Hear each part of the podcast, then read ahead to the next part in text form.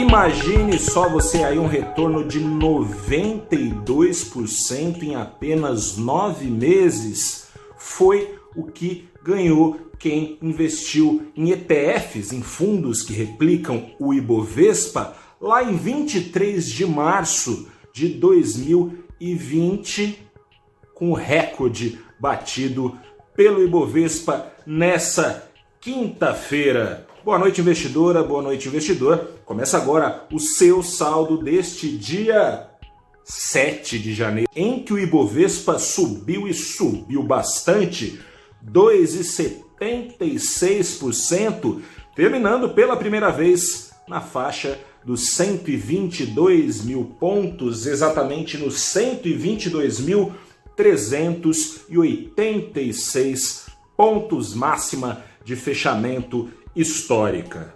Mas o mundo, você sabe muito bem, o mundo tá confuso, né? E o dólar, já com uma alta acumulada em quatro dias de 2021 de mais de 4%, o dólar subiu hoje 1,77% aos R$ 5,40. A gente é 92% é porque o Fed, o Banco Central Americano, está jogando dólar em doses cavalares mensalmente nos mercados desde março, afinal de contas, desde o começo do grande impacto da crise da Covid-19 nos mercados.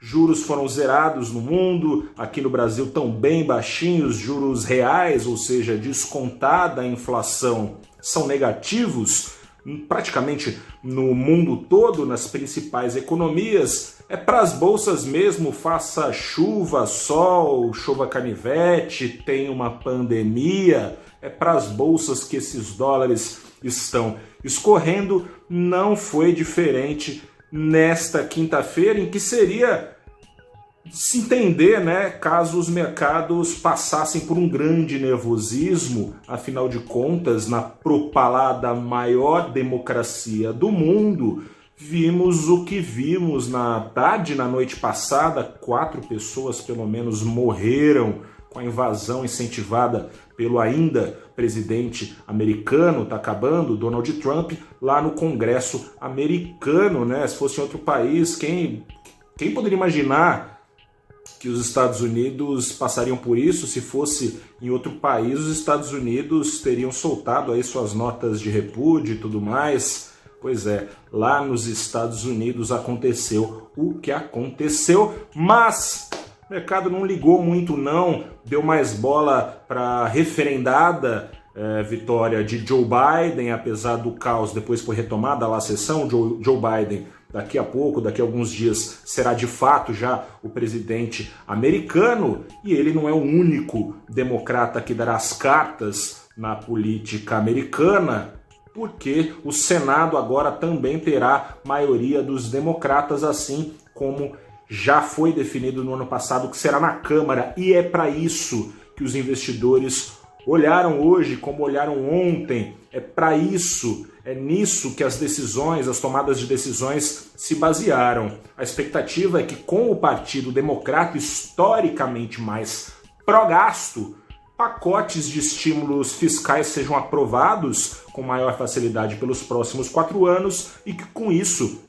taxas mais expressivas de crescimento sejam apresentadas pelos Estados Unidos, que é a maior economia do mundo cresce, as demais são beneficiadas. E se cresce a economia, as receitas das empresas tendem a acompanhar e, evidentemente, as suas ações na bolsa, trazendo lucros para a carteira de investidores do mundo todo. O Ibovespa aqui com as suas 81 ações acompanhou esse baile, teve recorde lá na bolsa, nas bolsas, nas bolsas, aliás, nos três principais índices de Nova York, Nasdaq, S&P, Dow Jones, a trinca bateu recorde Bovespa aqui no Brasil, acompanhou, levado sobretudo pelas exportadoras que podem se dar bem com esse maior crescimento americano e também com um crescimento expressivo para o mundo que a gente está vivendo e para os padrões chineses, talvez não tanto na comparação com os outros anos, mas crescimento expressivo da China, que está fazendo as exportadoras serem beneficiadas nesse ano aí, nesse comecinho de 2021, especialmente aquelas ligadas ao preço do minério, fique de olho, subindo e levando o Ibovespa com elas a testar novas alturas. Mas como eu disse, a precaução também está presente nos pregões. Se o governo americano vai gastar como se espera, a pressão nas contas públicas americanas, na americana pode vir, pode vir pressão também na inflação por lá, e com isso investidores de um lado apostando em ativos de risco, mas de outro ali fazendo seu seguro, né? apostando em opções de proteção caso do dólar que subiu no mundo todo, assim como as taxas de juros futuras no mundo todo, aqui no Brasil subiu bastante, acompanhando as taxas de juros lá nos Estados Unidos. Mas é claro, risco fiscal americano pode até preocupar, mas a gente tem o nosso próprio risco fiscal.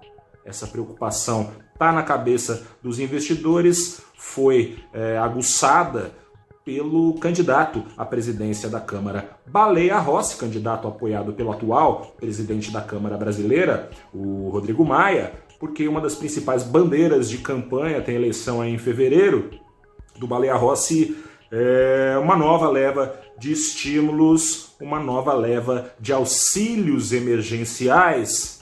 Convenhamos, claro, isso traria evidentemente maior pressão é, para as contas públicas brasileiras, para o endividamento do governo, que já está bastante pressionado, mas a pandemia, de certa forma, referenda isso, né? Afinal de contas, a primeira onda foi o que justificou essa leva de auxílios no ano passado, a primeira onda da Covid-19.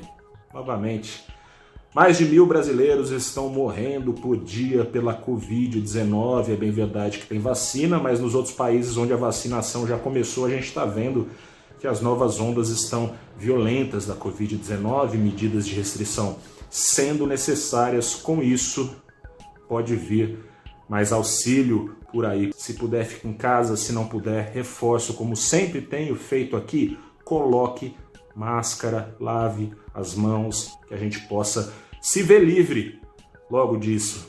Teve Coronavac hoje saindo. Acesse lá no valorinvest.com para saber mais detalhes. Eu sou Gustavo Ferreira, repórter do Valor Invest. Fico por aqui. Meu boa noite, meu desejo de bom descanso. Até a próxima. Tchau.